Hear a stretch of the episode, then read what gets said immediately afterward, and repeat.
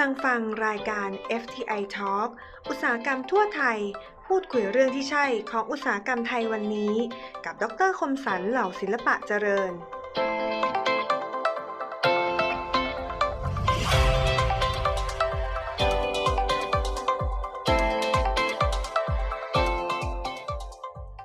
สวัสดีครับนี่คือรายการ เอฟ ที ไอ Podcast เอฟ ที ไอ Talk อุตสาหกรรมทั่วไทยพูดคุยเรื่องที่ใช่ของอุตสาหกรรมไทยวันนี้ผมดร.คมสันต์ เหล่าศิลปะเจริญครับทุกท่านสามารถรับฟังและรับชมได้จาก Apple Podcast SoundCloud Spotify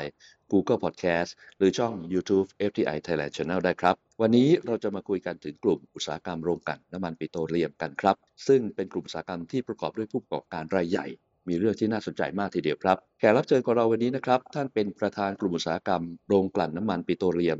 สภาอุตสาหกรรมแห่งประเทศไทยคุณบัณฑิตธรรมประจำจิตสวัสดีครับท่านประธานครับครับสวัสดีครับครับท่านประธานครับอยากทราบว่ากลุ่มโรงกลั่นน้ำมันปิโตรเลียมนี่นะครับมีสมาชิกเยอะไหมครับคือจริงๆแล้วกลุ่มนี้นะครับจะมีสมาชิกไม่เยอะมากนะครับเพราะประกอบด้วยโรงกลั่นน้ำมันปิโตรเลียมที่อยู่ในประเทศไทยเป็นหลักนะครับซึ่งก็จะมีโรงกลั่นน้ำมันปิโตรเลียมทั้งหมดหกโรงด้วยกันนะครับก็ผมขอเล่าทีละบริษัทนะครับบริษัทแรกก็บริษัทไทยออยล์จำกัดมหาชนนะครับบริษัทที่สองบริษัทบางจากคอร์ปอเรชั่นจำกัดมหาชนบริษัทที่สามบริษัทเอสโซประเทศไทยจำกัดมหาชนบริษัทที่สี่บริษัท ไอ อาร์ พี ซี จำกัดมหาชนบริษัทที่ห้าบริษัท พี ที ที Global Chemical จำกัดมหาชนและบริษัทที่หกบริษัท Star Petroleum Refining จำกัดมหาชนนะครับก็จะเห็นได้ว่าทั้งหกบริษัทนี่ได้จดทะเบียนนะครับแล้วก็ซื้อขายอยู่ในตลาดหลักทรัพย์แห่งประเทศไทยครับครับมีที่มาของการตั้งโรงกลั่นน้ำมันในประเทศไทยไหมครับครับขอขอเล่าเท้าความยาวไปนิดนึงนะครับจะได้ทราบที่มาอย่างคร่าวๆนะครับของที่มาของอุตสาหกรรมโรงกลั่นน้ำมันในประเทศไทยนะครับจริงๆแล้วถ้าจะให้ย้อนไปยาวๆเลยนะฮะก็ไปถึงปีสองพันสี่ร้อยเจ็ดสิบนะฮะ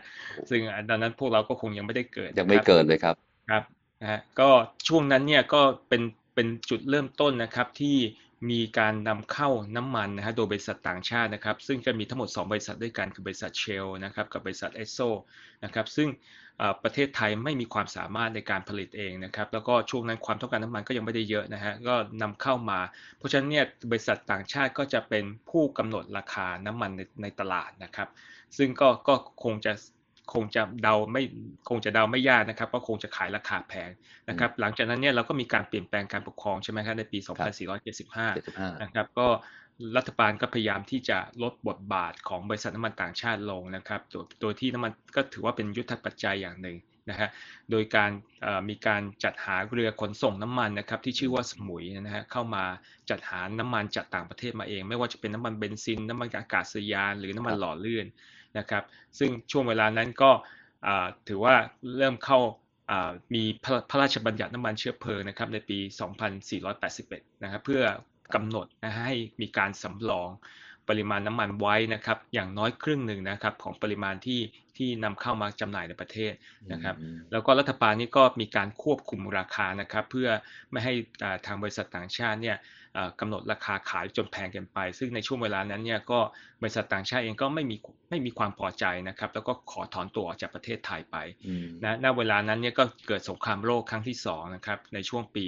สองพันสี่ร้อยแปดสิบสองถึงสองพันสี่ร้อยแปดสิบแปดนะครับในช่วงช่วงนั้นเนี่ยเรามีการก่อสร้างโรงกลั่นช่องนนทรีนะปัจจุบันไม่มีแล้วนะครับขนาดกำลังการกลั่นก็แค่ หนึ่งพัน บาร์เรลต่อวันเท่านั้นซึ่งเพื่อจะแก้ปัญหาขาดแคลนน้ำมันนะครับซึ่งในช่วงสงครามโลกเนี่ยก็ถูกทำลายไปนะครับไม่ว่าจะเป็นโรงกลั่นเองหรือเรือขนส่งน้ำมันที่ชื่อว่าสมุยนะครับหลังจากสงครามโลกครั้งที่สองเนี่ยสิ้นสุดลงนะครับเราก็เนื่องจากเราไม่มีน้ำมันเป็นของตัวเองนะครับเราก็ต้องติดต่อบริษัทต่างชาติดังกล่าวทั้งสองบริษัทเนี่ยให้กลับเข้ามาใหม่ซึ่งอันนี้เราก็จะเสียเปรียบแล้วเพราะว่าเราเราจะว่าไปช่วงสงครามโลกเราก็เราก็ร่วมอยู่กับทางญี่ปุ่นนะครับแล้วก็แล้วก็ทางทางต่างชาติเองก็ไม่ซัพพลายน้ำมันให้เราเพราะฉะนั้นเขาก็มีข้อกำหนดว่าให้รัฐบาลเนี่ยห้ามขายน้ำมันแข่งกับบริษัทต่างชาติดังกล่าวนะฮะแล้วก็ให้ยกเลิกพรบน้ำมันเชื้อเพลิงซะนะครับแล้วก็ปล่อยให้ราคาเนี่ยเป็นไปตามตลาดนะฮะซึ่งซึ่งในช่วงเวลานั้นเองเนี่ยก็มีมีความตระหนักถึงความมั่นคงด้านพลังงานนะครับเพราะเรายังพึ่งต่างชาติอยู่นะครับแล้วก็ทางรัฐบาลเองก็ยังมีนโยบายนะครับที่อยากจะผลิตนะฮะแล้วใช้เองเพื่อลดการนำเข้า นะครับเพราะฉะนั้นก็เลยมีการส่งเสริมนะครับการส่งสำรวจแหล่งปิโตรเลียมในประเทศไทยแล้วก็แล้วก็ส่งเสริมนะครับอุตสาหกรรมโรงกลั่นขึ้นมานะครับเพื่อเพราะว่าเศรษฐกิจก็เริ่มเริ่มฟื้นฟูนะครับหลังจากเกิดสงครามโลกครั้งที่สองความต้องการใช้น้ำมันเนี่ยก็ก็เพิ่มขึ้นนะครับในช่วงเวลานั้นเองก็จริงๆความต้องการในเวลานั้นเนี่ยก็ถือว่าน้อยนะครับประมาณแค่สองร้อยห้าสิบล้านลิตรต่อปีเท่านั้น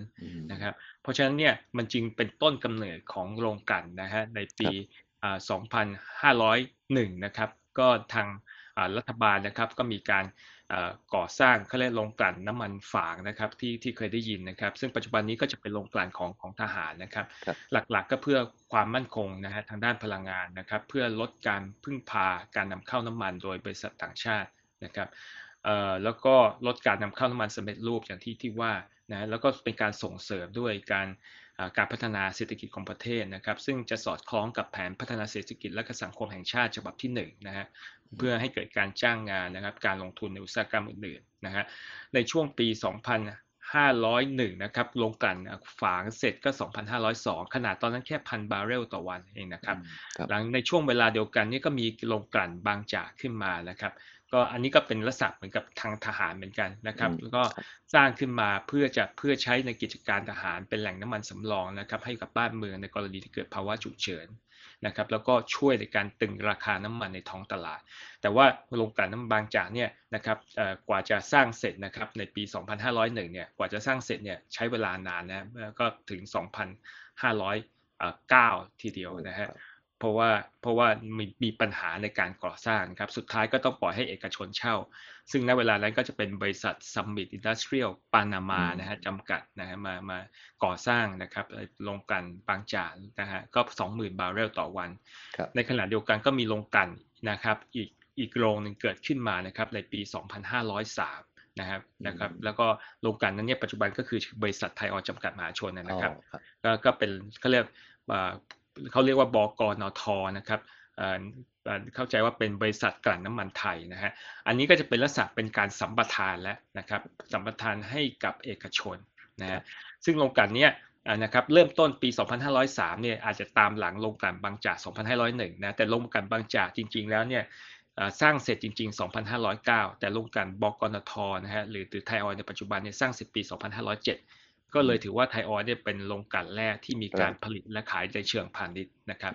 ขนาดกำลังการกลั่นก็ประมาณ สามหมื่นหกพันบาร์เรลต่อวันนะฮะอันนี้ก็เป็นที่มานะครับของโรงกลั่นแล้วก็มีโรงกลั่นเอสโซขึ้นมานะโรงกลั่นเอสโซเองนี่ที่มาก็ก็อาจจะไม่ปกติเท่าไหร่นะครับก็เพราะว่าเป็นเดิมทีเป็นโรงกลั่นยางมะตอยนะครับผลิตยางมะตอยเป็นหลักนะครับหลังจากนั้นเองเนี่ยทางทางอ่าทางเอสโซเองก็ก็มาซื้อต่อใบอนุญาตขึ้นมานะครับแล้วก็แล้วก็มาดำเนินการเปลี่ยนนะครับจากโรงโรงกลั่นที่เป็นยางมะตอยเนี่ยมากลั่นเป็นน้ำมันสำเร็จรูปประเภทอื่นด้วยนอกจากยางมะตอยนะครับซึ่งก็จะไม่มีพันธะผูกพันกับภาครัฐไม่เหมือนกับทางโรงกลั่นไทยออยล์นะครับซึ่งก็จะเป็นลักษณะสัมปทานนะฮะสัมปทานเสร็จแล้วก็ต้องมีการคืนทรัพย์สินนะครับทั้งที่ดินและทรัพย์สินให้ให้กับรัฐนะฮะอันนี้ก็จะเป็นความแตกต่างเพราะฉะนั้นในยุคที่หนึ่งเนี่ยก็จะมีโรงกลั่นทั้งหมดนะฮะสี่โรงด้วยกันนะครับโรงโรงกลั่นฝางนะครับขนาด หนึ่งพันบาร์เรลต่อวันโรงกลั่นบางจากนะฮะ สองหมื่นบาร์เรลต่อวันโรงกลั่นไทยออยล์ สามหมื่นหกพันบาร์เรลต่อวันและโรงกลั่นเอสโซนะเอสโซนี่กว่าจะเริ่มสร้างเสร็จนะครับก็ปี สองพันห้าร้อยสิบสี่ละนะครับนะ สามหมื่นห้าพันบาร์เรลต่อวันนะฮะซึ่งอันนี้ก็เป็นเค้าเรียกยุคที่หนึ่งนะครับของของโรงกลั่นนะฮะพอมาถึงยุคที่สองนะครับยุคที่สองเนี่ยเนื่องจากว่าเศรษฐกิจก็มีการเติบโตมาเรื่อยๆนะครับพอเศรษฐกิจเติบโตเนี่ยน้ำมันก็เป็นส่วนหนึ่งของการสร้างความมั่นคงด้านพลังงานนะฮะแล้วก็ขับเคลื่อนเศรษฐกิจด้วยเพราะเราใช้น้ำมันเนี่ยในการขนส่งผลิตภัณฑ์ใช่ไหมฮะเป็นแล้วก็แล้วก็ใช้ในในในโรงโรงงานอุตสาหกรรมด้วยนะฮะแล้วก็ใช้ในพวกโรงโรงไฟฟ้าผลิตไฟฟ้าด้วยซึ่งในในช่วงเวลานั้นเนี่ยก็มีนะครับมีมีวิกฤตนะครับราคาน้ำมันนะของโลกในปีสองพันห้าร้อยสิบหกเองนะฮะหรือแม้กระทั่งในช่วงปีสองพันห้าร้อยยี่สิบสองนะครับก็เกิดวิกฤตเหมือนกันนะครับ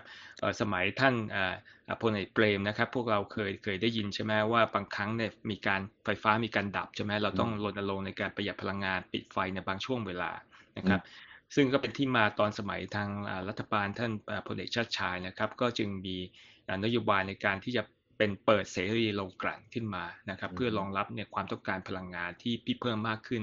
นะครับขยายตัวตามเศรษฐกิจนะฮะเพราะฉะนั้นเนี่ยอันนี้ก็เป็นนโยบายในปีสองพันห้าร้อยสามสิบสองนะครับพอปีสองพันห้าร้อยสามสิบสี่เนี่ยนะฮะก็จะมีโรงกลั่นเกิดขึ้นใหม่พร้อมกันหลายโรงเลยนะครับไม่ว่าจะเป็นโรงกลั่นของ เอส พี อาร์ ซี อย่างที่ผมเล่าว่า Star Petroleum Refining Company นะอันนี้ก็บริษัทแม่ก็จะเป็นของ Caltex นะครับหรือ Chevron นะฮะโรงกลั่น อาร์ อาร์ ซี นะครับ อาร์ อาร์ ซี เองก็เป็นบริษัทแม่ณเวลานั้นก็คือของ Shell นะครับหรือแม้กระทั่งปีสองพันห้าร้อยสามสิบเจ็ดนะฮะก็มีของ ที พีไอ ขึ้นมาซึ่ง ที พีไอ เองเนี่ยธุรกิจเขาก็จะเป็นปิโตรเคมีเป็นหลักแต่ว่าเขามีการเขาเรียกอ่าอ่าอินทิเกรตแบ็กเวิร์ดนะฮะกลับมาที่โรงกลั่นน้ำมันนะครับเพราะว่าน้ำมันเองก็เป็นฟีดสต็อกของธุรกิจปิโตรเคมีนะครับเพราะฉะนั้นในยุคที่สองเนี่ยก็จะมีเพิ่มขึ้นมานะครับอ่าสามโรงกลั่นด้วยกันนะครับไม่ว่าจะเป็นโรงกลั่น เอส พี อาร์ ซี นะครับซึ่งมีการเริ่มผลิตเชิงพาณิชย์ก็ปีสองพันห้าร้อยสามสิบเก้านะครับขนาด หนึ่งแสนสามหมื่น บาร์เรลต่อวันนะครับโรงกลั่น อาร์ อาร์ ซี ของ Shell นะครับ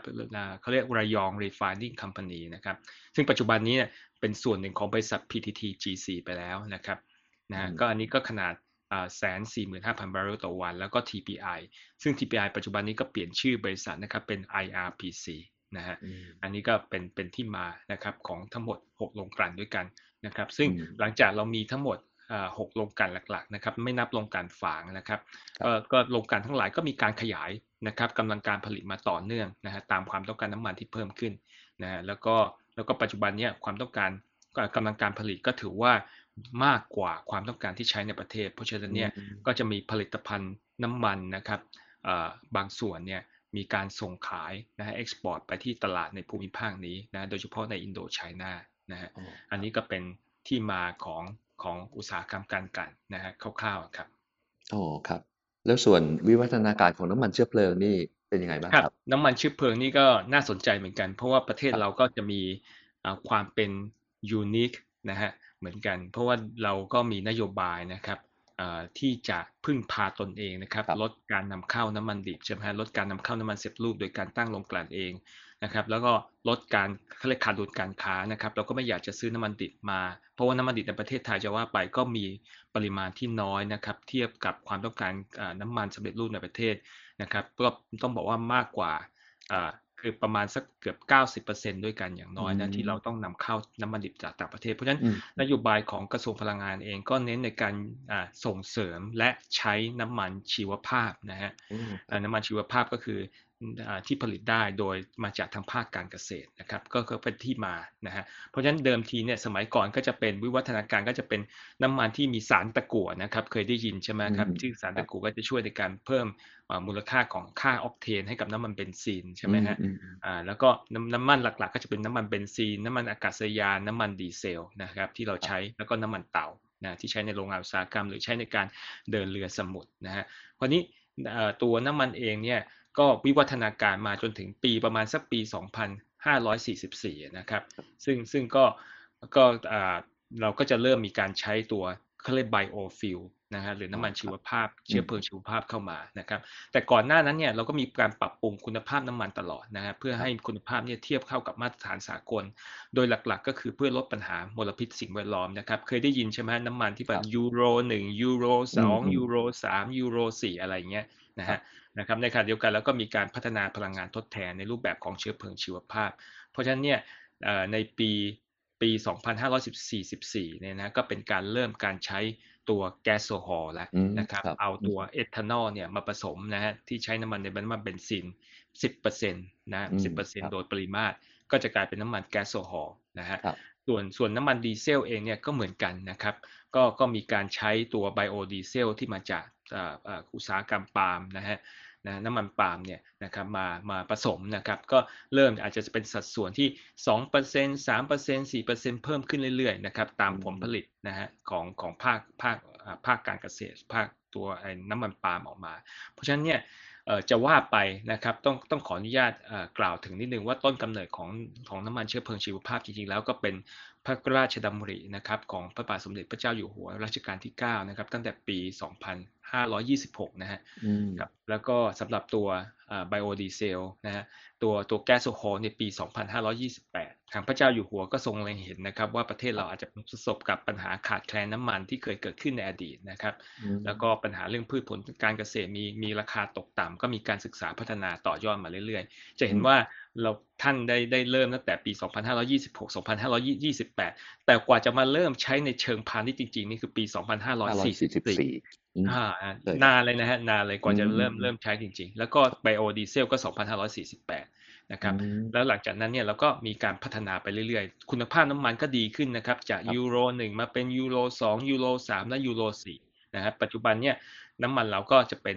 น้ำมันยูโรสี่แล้วนะครับไม่ว่าจะเป็นน้ำมันเบนซินน้ำมันดีเซลเองน้ำมันที่พื้นฐานของเราก็จะมีเอทานอลเนี่ยผสมอยู่ สิบเปอร์เซ็นต์ นะครับส่วนดีเซลเองนะฮะก็ก็จะมีพื้นฐานก็จะมีไบโอดีเซลผสม สิบเปอร์เซ็นต์ เหมือนกันนะฮะส่วนน้ำมันทางเลือกของตัวดีเซลก็จะมีไบโอดีเซลผสม เจ็ดเปอร์เซ็นต์ หรือ ยี่สิบเปอร์เซ็นต์ นะครับตัวเอทานอลก็เหมือนกันมีทั้ง อี สิบ นะผสม สิบเปอร์เซ็นต์ หรือก็ อี ยี่สิบ ผสม ยี่สิบเปอร์เซ็นต์ นะครับอันนี้ก็เป็นเป็นพัฒนาการของของน้ำมันต้องยอมรับว่าคุณภาพน้ำมันของไทยเราเนี่ยค่อนข้างล้ำล้ำล้ำหน้ากว่าประเทศเพื่อนบ้านนะครับโดยเฉพาะในอาเซียนเองยกเว้นสิงคโปร์นะฮะเพราะสิงคโปร์เนี่ยเขาเป็นคนเขาจริงๆประเทศเขาเล็กเขาไม่ได้มีดีมานด์เยอะเขาเขาผลิตเพื่อขายส่งออกอย่างเดียวเพราะฉะนั้นคุณภาพของเขาเนี่ยมันจะต้องไปขายต่างประเทศในยุโรปขายในประเทศที่แบบพวกญี่ปุ่นพวกเกาหลีอะไรได้เพราะฉะนั้นมาตรฐานน้ำมันเขาก็จะเป็นยูโรสับเป็นยูโรห้าใช่ไหมฮะแต่ของเราเองเนี่ยถ้าเทียบกับประเทศในในในอาเซียนเราเนี่ยเราค่อนข้างล้ำสมัยคือเราจะ adopt สิ่งที่ดีๆมาตลอดนะครับแล้วก็ในอนาคตเนี่ยปี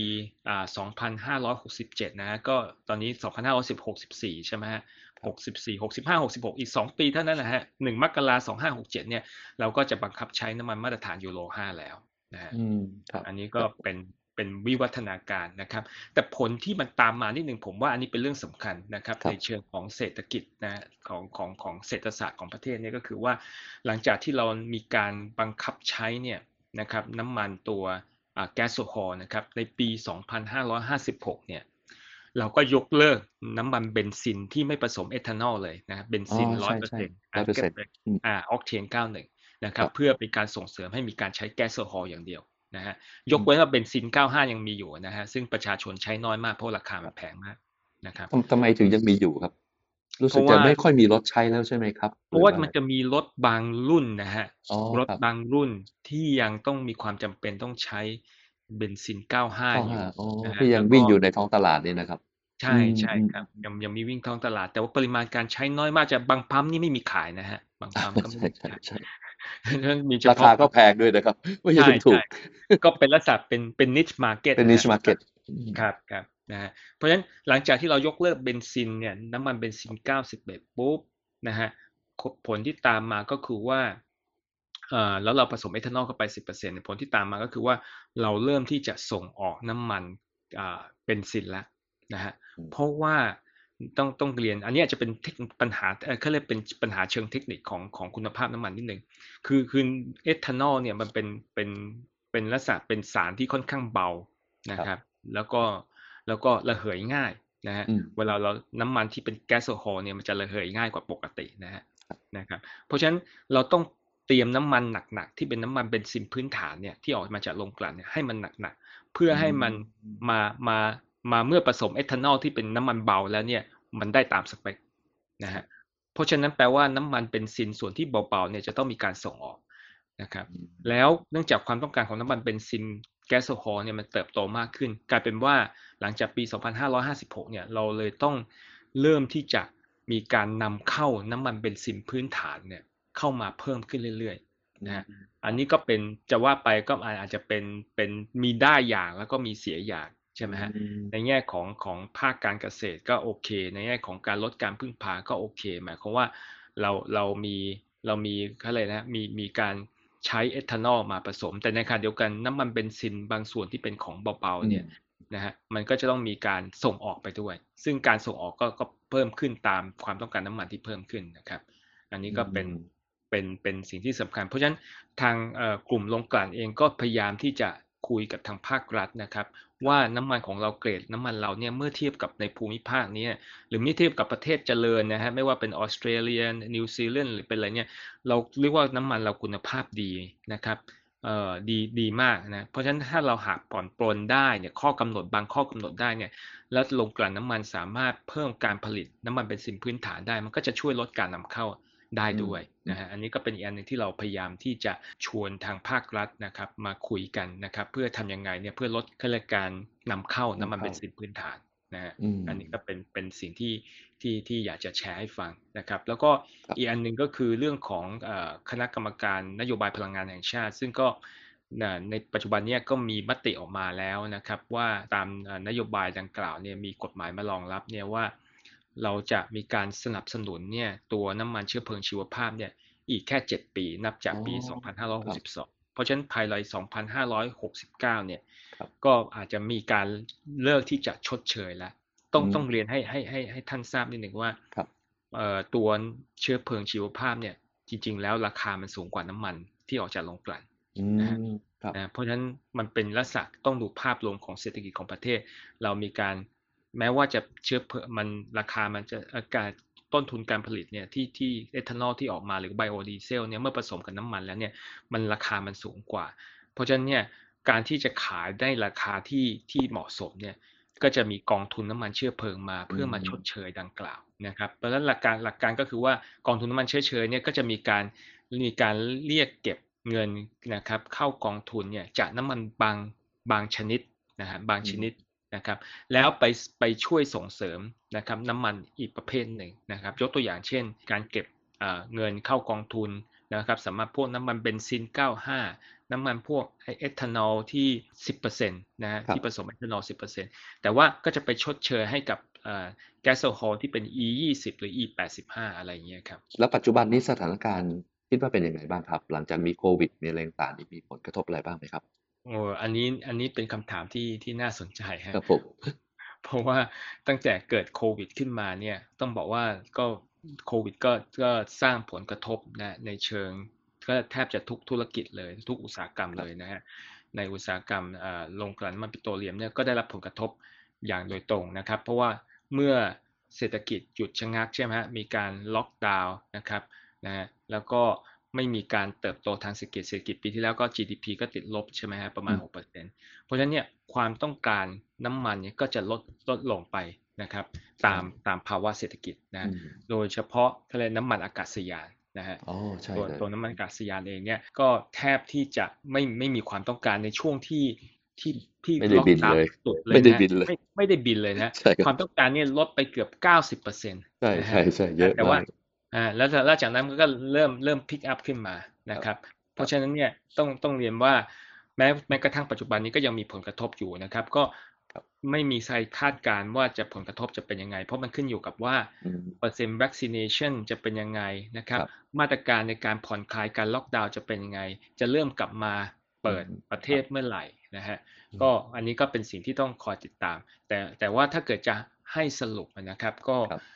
โดยโดยโดยส่วนรวมปีที่แล้วเนี่ยเนื่องจากว่าราคาน้ำมันมีการตกลงเยอะนะครับโดยเฉพาะราคาน้ำมันดิบแล้วก็น้ำมันสำเร็จรูปเนี่ยนะครับก็ทางอุตสาหกรรมโรงกลั่นน้ำมันก็จะส่วนใหญ่ก็จะขาดทุนสต็อกน้ำมันนะจำนวนมากนะครับแต่ว่าปีนี้ราคาน้ำมันก็กลับมาขึ้นนะครับเพราะฉะนั้นเนี่ยก็ก็จะมีสต็อกเกนด้วยนะครับส่วนความต้องการน้ำมันเนี่ยนะฮะก็ปรับตัวลดลงอย่างที่ทราบนะครับเราก็ต้องปรับตัวตามนะครับเพื่อให้อยู่รอดได้นะครับมีการปรับวิธีการลดการผลิตน้ำมันอากาศยานไปเพิ่มสัดส่วนการผลิตน้ำมันดีเซลให้เพิ่มมากขึ้นนะครับโดยภาพรวมเนี่ยก็ต้องบอกว่ากำลังการกลั่นน้ำมันเนี่ยก็มีการลดลงนะฮะในเมืองไทยเองก็ลดลงก็ถือว่าโดยต้นปีถึงปลายปีที่แล้วเนี่ยก็ประมาณ สิบเปอร์เซ็นต์ นะฮะแต่ในช่วงพีคๆที่ที่หนักๆก็ลดลงไปผมว่าก็คงหลาย สิบเปอร์เซ็นต์ นะฮะตามความต้องการที่ลดลงนะแต่ว่าช่วงปลายปีที่ผ่านมาก่อนที่จะเกิดเวฟสองหรือเวฟสามเนี่ยความต้องการมันก็กลับมาดีดีขึ้นนะฮะนะเอ่อเหตุผลที่เราลดไม่ได้เยอะมากต้องเรียนว่าธุรกิจโรงกลั่นน้ำมันเนี่ยมันเป็นธุรกิจที่กินส่วนต่างนะครับราคาน้ำมันดิบก็ควบคุมไม่ได้นะครับเพราะว่าเป็นไปตามตลาดโลกเราต้องนำเข้ามาส่วนใหญ่น้ำมันสำเร็จรูปก็ไปตามตลาดโลกเพราะเป็นการค้าเสรีเพราะฉะนั้นเนี่ยเราก็จะเป็นลักษณะธุรกิจที่ที่ได้กำไรจากส่วนต่างระหว่างผลิตภัณฑ์น้ำมันสำเร็จรูปกับผลิตภัณฑ์กับกับกับวัตถุดิบคือน้ำมันดิบเพราะฉะนั้นเนี่ยส่วนต่างตรงเนี้ย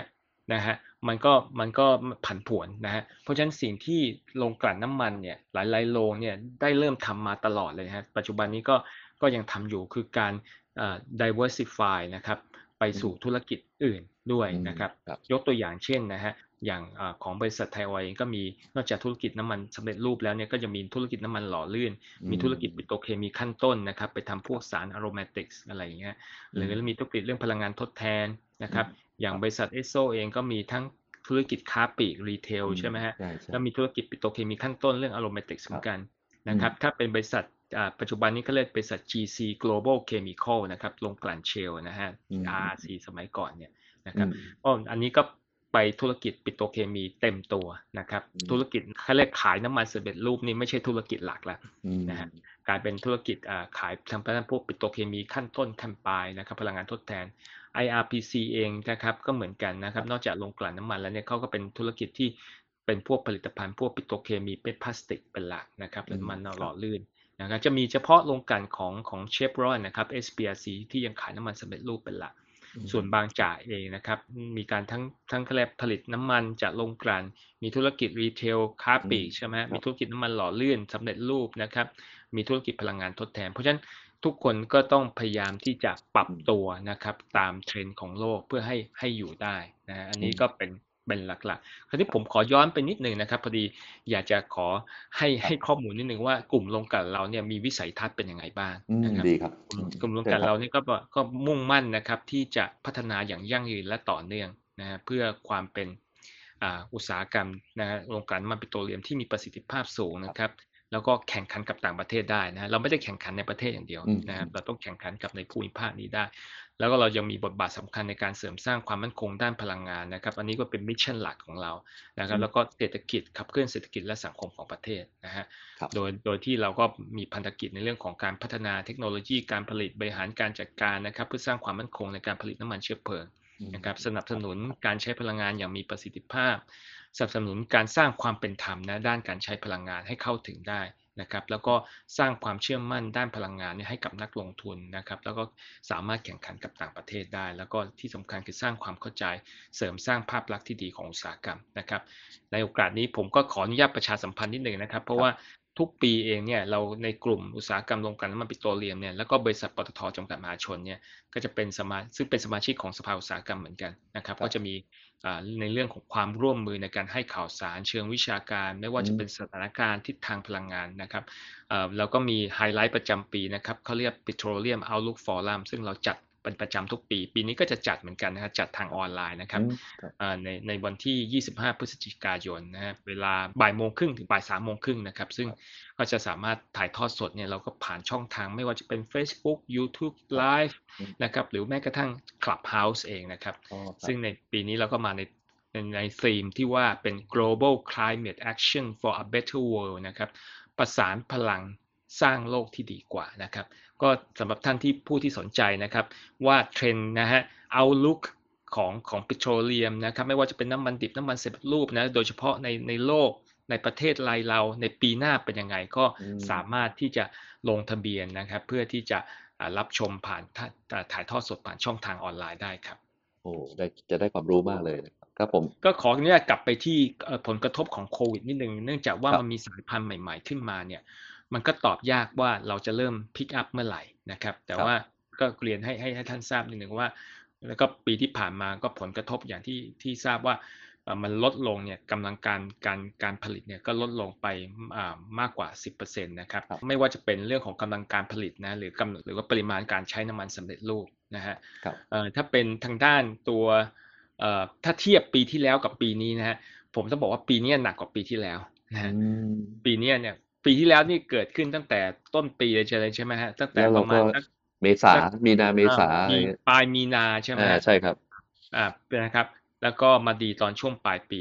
ปีนี้ก็มีมี second wave ตั้งแต่ช่วงมกรานะครับแล้วก็มา third wave ปลายมีนาตอนช่วงประมาณต้นเมษาเลยแหละครับปัจจุบันเพราะฉะนั้นปีนี้ผลกระทบจะรุนแรงกว่าปีที่แล้วนะครับ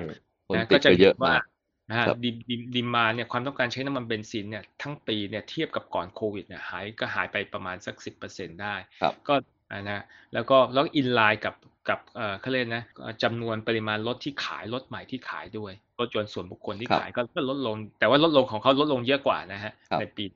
แล้วก็ในแง่ของน้ำมันก๊าซยานเองก็ลดลดลงมากกว่าปีแล้วน้ำมันก๊าซยานปีนี้เนี่ยเทียบกับก่อนโควิดนะหายไปประมาณ เจ็ดสิบหกเปอร์เซ็นต์ เจ็ดสิบหกเปอร์เซ็นต์ นี่คือแทบวอลลุ่มของน้ำมันก๊าซยานนี่ติดไปกี่เปอร์เซ็นต์ครับผมอยากทราบเหมือนกันเอ่อวอลลุ่มของน้ำมันก๊าซก็เอ่อโดยเฉลี่ยนะฮะน่าจะประมาณสักยี่สิบกว่าล้านลิตรต่อวันนะครับเดือนนึงก็ประมาณสักเอ่อหกร้อยกว่าล้านลิตรนะฮะร้อยกว่าล้านเลยนะฮะซึ่งซึ่งก็จะมีการโอ้บางช่วงเป็นซีโร่เลยนะครับคือไม่มีเลยครับครับช่วงที่ล็อกจริงๆอะฮะนะเป็นปีที่แล้วตอนนี้เพิ่งกลับมาเนี่ยนะครับตอนนี้ก็เหลือประมาณสักสี่ล้านลิตรต่อวันจากยี่สิบกว่าล้านลิตรนะก็ก็หายไปประมาณสักเจ็ดสิบเยอะเหมือนกันเจ็ดสิบกว่าเปอร์เซ็นต์ได้เพราะฉะนั้นเนี่ยก็เป็นความยากลำบากเหมือนกันนะครับในการที่จะต้องเราก็ต้องหาทางที่จะ survive นะฮะแต่ว่าเราก็ปรับนะครับโหมดการผลิตไปผลิตเป็นน้ำมันดีเซลมากขึ้นนะแล้วก็แต่น้ำมันดีเซลก็มีความต้องการลดลงนะครับปีนี้ก็แย่กว่าปีที่แล้วนะปีนี้ก็ลดไปประมาณสัก หกเปอร์เซ็นต์ ก็เพราะเพราะโควิดเหมือนกันว่าก็หลักๆก็คงมาจากโควิดนะครับเพราะว่าจากการมาตรการล็อกดาวน์เนี่ยก็ทำให้ทำให้ไม่ว่าจะเป็นภาคเกษตรภาคอุตสาหกรรมภาคการเดินทางภาคขนส่งนะฮะมันก็มันก็ยังไม่ได้นะครับอันนี้เราก็ต้องต้องตามดูต่อไปนะฮะเพราะฉะนั้นเนี่ยเราก็คาดว่าถ้ามองไปอนาคตนะฮะหลังโควิดจะเป็นยังไงเนี่ยผมคิดว่ามันก็คงจะเริ่มฟื้นฟูนะครับในปีสองพันยี่สิบสองหรือปีสองพันห้าร้อยหกสิบห้านะครับปีหน้าน่าจะดีขึ้นนะครับน่าจะดีน่าจะดีขึ้นนะแล้วก็เราจะมีความมองโลกในแง่ดีอยู่นะครับแล้วก็เชื่อว่าภายในสิ้นปีหน้าน่าจะน่าจะกลับมาได้นะแต่ว่าอันนี้เฉพาะน้ำมันเบนซินและดีเซลนะแต่น้ำมันก๊าซยานเนี่ยผมคิดว่าคงอีกยาวเลยฮะอีกยาวอีกหลายปีเลยนะจริงๆพวกเราก็อยากไปเที่ยวกันแล้วนะครับนั่นแหละครับใช่ครับมาเที่ยวเมื่อไหร่มันก็จะเริ่มบินแล้วนะครับใช่มันเป็นเรื่องของการสร้างความมั่นใจนะการสร้างความมั่นใจให้กับผู้เดินทางนะแม้ว่าแม้ว่าจะเราจะบอกว่าเปิดประเทศแล้วนะฮะแต่คนเดินทางเนี่ยนะฮะโดยเฉพาะเดินทางระหว่างประเทศเนี่ยจะมีความมั่นใจไหมที่จะที่จะเดินทางใช่ไหมครับใช่ใช่โดยเฉพาะเดินทางเพื่อการท่องเที่ยวอะไรเนี่ยแล้วก็แล้วก็พฤติกรรมของของผู้บริโภคเลยก็ก็เปลี่ยนแปลงไปนะของการดำเนินชีวิตของเราเนี่ยหลังจากที่มีโควิดแล้วก็ทางไกลได้นะอดีตที่เราต้องเดินทางไปต่างประเทศใช่ใช่ใช่เดี๋ยวนี้เราก็ไม่ต้องบินนะครับเราก็สามารถที่จะคุยกันทางไกลได้ประชุมทางไกลได้แม้กระทั่งเวลาเราเรสฟันนะฮะนะก็สามารถเรสฟันกันผ่านทางไกลได้เลยทางไกลได้ใช่อย่าว่าแต่ต่างประเทศเลยครับต่างจังหวัดยังไม่ค่อยจะไปกันเลยครับเดี๋ยวนี้ก็ประชุมซูมกันประชุมมีตกันนะครับออนไลน์กันครับเพราะฉะนั้นเนี่ยถ้าเรามองไปข้างหน้าผมคิดว่ามันมีปัจจัยหลายด้านเหมือนกันที่จะส่งลดลงต่อต่ออุตสาหกรรมโรงกลั่นน้ำมันนะฮะไม่ว่าจะเป็นเรื่อง new normal นะครับนะก็การการพฤติกรรมการใช้ชีวิตก็จะเปลี่ยนแปลงไปและสังคมเราก็เป็น aging society แล้วนะครับปีนี้นะครับก็ปีนี้มีประชากรเนี่ยผู้สูงวัยเนี่ยนะครับประมาณ ยี่สิบเปอร์เซ็นต์ ก็เข้าไครทีเรียที่จะเป็นสังคมสูงวัยแล้วนะครับเพราะฉะนั้นถ้าเป็นสังคมสูงวัยเนี่ยความต้องการใช้น้ำมันก็น่าจะมีแนวโน้มลดลงหรือเปล่านะครับแล้วก็เรื่อง urbanization นะฮะมีมีทั้งเรื่อง climate change ใช่ไหมที่ว่าเราเราก็จะอยากจะลดการปลดปล่อยคาร์บอนไดออกไซด์ลงนะครับแล้วก็มีมีมี disruption มาเรื่องของ อี วี รถไฟฟ้าเป็นยังไงบ้างครับเรื่องของเรื่องของ energy storage ใช่ไหมฮะซึ่งอันนี้ก็เป็นอะไรที่เป็นเป็นสิ่งที่ที่นโยบายของรัฐบาลก็ให้ความสำคัญในเรื่องนี้เยอะครับและมีนโยบายของของคณะกรรมการยานยนต์ไฟฟ้าแห่งชาติขึ้นเพราะฉะนั้นแต่ธุรกิจของของโรงกลั่นเองก็จะมีการปรับตัวนะครับไปสู่ธุรกิจอย่างที่ผมทราบอย่างที่ผมเล่าให้ฟังกันวันนี้ก็เราก็ไปไปสู่ธุรกิจด้วยถ้าถามถึงเรื่องการจ้างงานเป็นยังไงบ้างครับจ้างงานเนี่ยจริงๆแล้วพนักงานประจำเราเนี่ยก็ประมาณสัก แปดถึงเก้าพัน คนนะโอ้แล้วก็ไม่ยังไม่รวมผู้รับเหมานะครับผู้รับเหมาประจำผู้รับเหมาต่อเนื่องอีกใช่ไหมครับทั่วคราวต่อเนื่องเช่นมาซ่อมบำรุงใช่ไหมฮะอุปกรณ์เครื่องจักรต่างๆมาทำโครงการต่างๆโครงการขยายโครงการที่เราไปธุรกิจที่ต่อเนื่องก็อันนี้ก็ไม่เป็นหลักหมื่นนะครับอันนี้ก็ถือว่าเป็นขาประจำมาเป็นหลักหมื่นตลอดนะฮะแล้วก็ต้องบอกว่าเราก็นำส่งนะอย่างที่ที่เรียนให้ท่านทราบนะมูลค่าการลงทุนในอีกห้าปีข้างหน้านับจากปีนี้อีกประมาณสองแสนล้านนะครับ มูลค่าการลงทุนแล้วเพราะทรัพย์สินของของกลุ่มหกโรงเนี่ยประมาณ หนึ่งจุดสอง ล้านล้านนะฮะบาทนะฮะมูลค่าก็อีกที่จะลงทุนเพิ่มขึ้นอีกสองล้านสองแสนล้านบาทไอการปรับปรุงคุณภาพน้ำมันตามมาตรฐานยูโรห้านะครับที่จะบังคับใช้หนึ่งมกราคมสองห้าหกเจ็ดเนี่ยก็ใช้เงินลงทุนอีกหลายหมื่นล้านนะฮะที่เราลงไปในช่วงของการลงทุนก็มีการจ้างงานเพิ่มขึ้นถูกไหมฮะไม่ว่าจะเป็นธุรกิจก่อสร้างธุรกิจกองกองซัพพลายพวกอุปกรณ์เครื่องจักรต่างๆนะครับอันนี้มันก็มันก็ช่วยนะครับซึ่งโควิดตอนช่วงโควิดเนี่ยเราได้ผลกระทบเยอะมากเลยเพราะว่าต้องบอกว่าแรงงานประเทศไทยเรานี่จำกัดนะนะฮะแล้วก็พอไม่มีแรงงานต่างด้าวเข้ามาเนี่ยงานชะงักเลยนะครับนะครับอันนี้อันนี้ก็เป็นอะไรที่ที่ที่ผมคิดว่าโดยภาพรวมเนี่ยเราทางรัฐบาลก็คงต้องหาทางที่จะแก้ปัญหาในเรื่องของการที่จะช่วยแรงงานต่างด้าวให้เขาสามารถมาช่วยเราในการทำงานด้วยนะภาษีก็ก็เรียนเรียนให้ท่านทราบก็ก็ภาษีถ้าผมอย่างตัวเลขที่ที่เรามีเนี่ยเอ่อก็ประมาณปีหนึ่งนะครับ สองแสนห้าหมื่น ล้านบาทต่อปีนะภาษีสรรพสามิตภาษีเทศบาลอันนี้ยังไม่รวมยังไม่รวมเค้าเรียกภาษีนิติบุคคลนะฮะจากรายได้ของนะฮะแล้วก็มูลค่าการส่งออกเนี่ยของเราเป็นอันดับที่เก้านะฮะก่อนที่เกิดโควิดเนี่ยของประเทศเลยนะฮะอันดับหนึ่งเนี่ยเป็นอุตสาหกรรมยานยนต์ใช่ไหมฮะที่ส่งออกนะฮะของเราก็ส่งออกอยู่ในระดับ สองแสน กว่าล้าน สองแสน กว่าล้านอืม สองแสน กว่าล้านต่อปีนะครับโดยเฉพาะช่วงถ้าเป็นช่วงช่วงปีนี้นะครับก็อยู่ในอันดับที่เจ็ดนะฮะอืมครับที่เจ็ดเพราะฉะนั้นเนี่ยเอ่อมันก็มีมีส่วนในการที่จะช่วยเศรษฐกิจของประเทศเหมือนกันนะครับแล้วก็ส่วนส่วนถ้าเทียบกับ จี ดี พี เนี่ยก็ประมาณสัก สามจุดห้าเปอร์เซ็นต์ นะครับเพราะมูลค่าที่เราใช้เนี่ยประมาณสัก ห้าแสนสามหมื่น ล้านล้านอ๊ะขอโทษทีเค้าเรียก ห้าแสนสามหมื่น ล้านบาทนะครับหรือ .ห้าสาม ล้านล้านบาทนะครับก็เทียบเทียบกับ จี ดี พี ของประเทศเนี่ยประมาณ สิบห้าจุดสอง ล้านล้านเนี่ยก็ประมาณ สามจุดห้าเปอร์เซ็นต์ นะฮะไม่น้อยเลยเพราะฉะนั้นก็สมาชิกไม่ได้เยอะฮะมีแค่หกสิบหกนั่นแหละครับผมถึงบอกว่าเป็นกลุ่มใหญ่ไงครับตัวธุรกิจเนี่ยเราเราต้องบอกว่า margin slim มากนะหลักๆก็คือปริมาณเยอะ volume เยอะแต่ margin แต่ margin very slim มากนะแล้วก็ถ้ามองไปข้างหน้าเนี่ยเนื่องจากผลกระทบของกรณีที่มี อี วี เข้ามาเนี่ยนะฮะผมคิดว่าเราเองก็คงต้องมีการปรับตัวนะปรับพอร์ตโฟลิโอในการดำเนินธุรกิจนะฮะไม่งั้นเนี่ยเราก็แต่ก็คงไม่เร็วหรอกครับผมคิดว่าคงต้องใช้ระยะเวลาใช่ครับทีเดียวครับกว่าจะกว่าจะเกิดได้เต็มตัวนะครับพี่บีใช่ใช่อันนี้ก็คงใช่ครับก็ต้องขึ้นอยู่กับอุตสาหกรรมยานยนต์นะฮะซึ่งซึ่งซึ่งทางท่านเองก็ได้ไปสัมภาษณ์อุตสาหกรรมยานยนต์แล้วเพราะถ้าเกิดเขาปรับตัวเร็วเมื่อไหร่เราก็ต้องปรับตัวตามอย่างน้อยสิบปีทางรัฐบาลเองก็ก็มีการผลักดันนะเพราะมองว่าพยายามผลักดันใช่ครับเป็นเป็น new S curve นะฮะก็ก็อย่างการในปีสองพันสามสิบนะฮะหรือสองพันสามสิบนี่ก็คือสองพันห้าร้อยเจ็ดสิบสี่ใช่มั้ยสองพันห้าร้อยเจ็ดสิบสามปีอ่าก็อยากจะมีผลิตได้สัก สามสิบเปอร์เซ็นต์ ของรถใหม่นะครับอ่าใช่ครับนะฮะตรงมาถึงช่วงสุดท้ายแล้วครับวันนี้เราคุยกันเพลินมากเลยนะครับจริงเลยป่ะเดียวก็มาถึงช่วงสุดท้ายแล้วครับมีอะไรอยากฝากถึงภาครัฐบ้างมั้ยครับโอ้เอ่อมีมีเหมือนกันนะครับผมว่าโดยโดยหลักๆเนี่ยผมก็อยากจะให้เอ่อเราทำงานร่วมกันกับภาครัฐนะครับเพราะว่าอย่างที่โมเดลประเทศอื่นๆเนี่ยไม่ว่าอย่างเช่นญี่ปุ่นใช่ไหมฮะเวลาเขาจะไปลงทุนหรือจะไป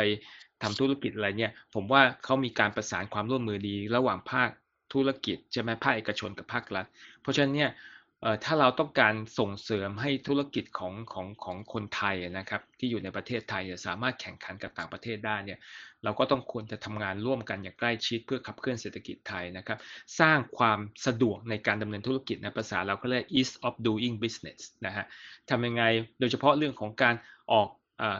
อกฎระเบียบนะครับหรือกฎหมายเนี่ยนะครับออกมาแล้วเนี่ยสามารถปฏิบัติงานทำงานทำได้จริงใช้ได้จริงนะครับแล้วก็เราก็ช่วยกันกำกับดูแลสังคมและสิ่งแวดล้อมนะครับในแง่ของภาคธุรกิจหรือภาคเอกชนเองเนี่ยเราก็พร้อมยินดีที่จะร่วมในการพัฒนาปรับปรุงนะครับกฎหมายร่วมกันเลยครับไม่ว่าจะเป็นสิทธิประโยชน์ทางภาษีนะครับซึ่งธุรกิจโรงกลั่นเองเนี่ย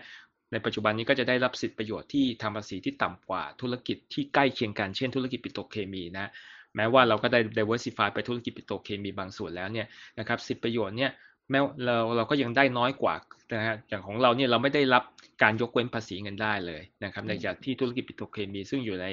อีกประเภทหนึ่งเนี่ยได้รับการยกเว้นภาษีเงินได้เนี่ยถึงห้าปีนะครับเทคโนโลยีก็ทันสมัยเหมือนกันแล้วก็เป็นธุรกิจที่เชื่อมโยงกันนะบางทีมันก็แยกแยกกันไม่ออกเพราะเป็นธุรกิจ upstream downstream กันก็อยากจะเห็นว่าเรามีการปรับสิทธิประโยชน์ทางภาษีของ บี โอ ไอ ให้กับอุตสาหกรรมโรงกลั่นน้ำมันเองการสำรองน้ำมันดิบนะครับนะครับที่ผ่านมานะครับรัฐก็มีความเขาเลยต้องการความมั่นคงด้านพลังงานก็มีการกำหนดการอัตราการสำรองน้ำมันดิบนะครับที่ หกเปอร์เซ็นต์ นะครับช่วงโควิดเนี่ยก็ถอยออกมาตอนนี้ก็เหลือ สี่เปอร์เซ็นต์ นะครับณวันนี้ก็ยังเป็น สี่เปอร์เซ็นต์ อยู่แล้วก็แล้วก็ปีหน้านะครับก็ยังเป็น สี่เปอร์เซ็นต์ เพราะว่ามันเป็นผลกระทบของของของของโควิดต่อเศรษฐกิจนะครับเพราะฉะนั้นเราก็อยากจะเห็นว่าภาครัฐเนี่ยกำหนดอัตราการสำรองที่เหมาะสมไม่สูงเกินไปเพราะสูงเกินไปเนี่ยมันก็กลายเป็นว่าเราซื้อน้ำมันดิบจากต่างประเทศมานะครับนำรายได้ออกนำนำรายคือเสียค่าใช้จ่ายออกนอกประเทศนะครับแล้วก็มาเก็บไว้ไม่ได้ใช้ประโยชน์เป็นแค่สำรองไว้นะสำรองเยอะก็ก็มันมันต้องหาความสมดุลนะฮะระหว่างความมั่นคงด้านพลังงานกับสภาวะเศรษฐกิจของประเทศณเวลานั้นนะครับอันนี้ก็เป็นเรื่องที่ที่เราอยากจะเห็นว่าเอ่อมีการทบทวนเรื่องของการปรับลดอัตราสำรองนะให้ลดลงนะครับนะเหมือนกับที่เป็นอยู่ในปัจจุบันช่วงโควิดนี้นะครับวิธีการและเงื่อนไขนะครับที่เราจะใช้ในการคำนวณตามประกาศกรมธุรกิจพลังงานนะก็อยากจะเห็นว่าเรามีการใช้วิธีการและเงื่อนไขที่เหมาะสมซึ่งซึ่งซึ่งในปีสองพันห้าร้อยห้าสิบหกก็มันมันก็เป็นอะไรที่ที่เราเชื่อว่าอันนี้น่าจะ represent ได้ดีนะครับแต่ว่ากฎกฎระเบียบปัจจุบันที่ออกมาก็มีความบางทีบางครั้งก็อาจจะขาดความคล่องตัวหรือความยืดหยุ่นนะครับอีกอันหนึ่งที่ที่ผมคิดว่ารัฐบาลเองก็พยายามทำอยู่นะครับแล้วก็เราก็สนับสนุนด้วยทำยังไงให้ขั้นตอนเนี่ยในการดำเนินการไม่ว่าการขออนุญาตนะฮะการขออนุญาตนำเข้าส่งออกน้ำมันเชื้อเพลิงนะครับหรือการยื่นสูตรเป็นการผลิตน้ำมันสำเร็จรูปนะครับเพื่อเพื่อที่จะนำเข้าไอ้น้ำมันที่เป็นองค์ประกอบต่างๆนะครับหรือหรือแม้กระทั่งการขออนุญาตในการใช้ถังนะครับในการซื้อขายอะไรเงี้ยคือคือถ้าเรามีขั้นตอนในการดำเนินการที่มีประสิทธิภาพใช้เวลาน้อยนะครับไม่ไม่ต้องมีกระบวนการขั้นตอนมากมายเนี่ยเราก็จะทำให้การดำเนินธุรกิจของเราเนี่ยมีความมีประสิทธิภาพมากขึ้นนะครับอย่างที่เรียนให้ให้ท่านทราบว่าในกองทุนน้ำมันเชื้อเพลิงนะครับโรงกลั่นน้ำมันนี่ต้องจ่ายเงินออกไปก่อนนะฮะก่อนจ่ายเงินออกไปก่อนเพื่อที่มามาสนับสนุนนะครับในเรื่องของการบริหารจัดการตัวราคาน้ำมันที่หน้าปั๊มนะครับแต่ว่ากองทุนน้ำมันเชื้อเพลิงเนี่ยจะมาจ่ายคืนทีหลังนะฮะเราต้องนำส่งเงินเข้ากองทุนไปก่อนนะครับแล้วก็แล้วก็เราได้รับการเงินคืนทีหลังบางทีเงินเงินค้างนี่ฮะอยู่ในในกองทุนน้ำมันเชื้อเพลิงของทั้งหมดหกโรงกลั่นเนี่ยค้างอยู่ประมาณหมื่นกว่าล้านบาทด้วยกันและค้างมานานเหมือนกันนะครับเราก็อยากจะเห็นว่าทำยังไงเนี่ยให้ไอ้กระบวนการในการที่จะคืนเงินตรงเนี้ยมันมีประสิทธิภาพมากขึ้นนะครับแล้วก็เราเราก็จะมันก็จะใช้คือเงินมันต้องไปเอาไปเอาไปใช้ประโยชน์ต่อได้นะครับแล้วก็เราก็ยินดีนะครับที่จะมีส่วนร่วมในการที่จะทำงานร่วมกับทางภาครัฐนะครับเพื่อให้ให้ให้ให้เศรษฐกิจมันขับเคลื่อนไปได้นะครับให้ให้มีความสามารถในการแข่งขันนะครับเทียบกับประเทศเพื่อนบ้านเราได้นะโดยเฉพาะประเทศสิงคโปร์หรือประเทศอื่นนะครับอันนี้ก็เป็นสิ่งที่อยากจะฝากภาครัฐเพราะว่าภาครัฐก็จะมีกฎหมายออกมาใหม่ๆนะครับไม่ว่าจะเป็นเรื่องของกฎหมายที่เกี่ยวข้องกับกระทรวงอุตสาหกรรมกระทรวงทรัพยากรธรรมชาติสิ่งแวดล้อมนะครับหรือเกี่ยวกับเรื่องของกระทรวงการคลังเนี่ยเราก็อยากจะเห็นว่ากฎหมายที่จะออกมาใหม่เนี่ยสามารถที่จะปฏิบัติได้จริงนะครับบางครั้งก็มาตรฐานที่ออกมาเนี่ยต้องบอกว่าบางครั้งเนี่ยแทบจะออกมาแล้วเนี่ยอาจจะปฏิบัติไม่ได้หรือเป็นเป็นมาตรฐานที่อาจจะเขาเรียกดีที่สุดในโลกแต่ว่าแต่ว่าอาจจะไม่เหมาะกับบริบทของประเทศไทยอะไรเงี้ยครับครับต้องขอขอบคุณนะครับท่านประธานกลุ่มอุตสาหกรรมโรงกลั่นน้ำมันปิโตรเลียมสภาอุตสาหกรรมแห่งประเทศไทยคุณบัณฑิตธรรมประจำจิตเป็นอย่างสูงนะครับที่ได้ให้เกียรติพูดคุยให้ความรู้ในครั้งนี้ครับขอบคุณครับขอบคุณมากครับครับพบกับรายการ เอฟ ที ไอ Podcast เอฟ ที ไอ Talk อุตสาหกรรมทั่วไทยได้ใหม่ในครั้งหน้านะครับผมและคุณบัณฑิตขอลาไปก่อนขอบคุณและสวัสดีครับสวัสดีครับกับรายการ เอฟ ที ไอ Talk อุตสาหกรรมทั่วไทยได้ใหม่ในตอนหน้าทางช่อง เอฟ ที ไอ Podcast ฝากกดติดตามกดไลค์กดแชร์ด้วยนะคะ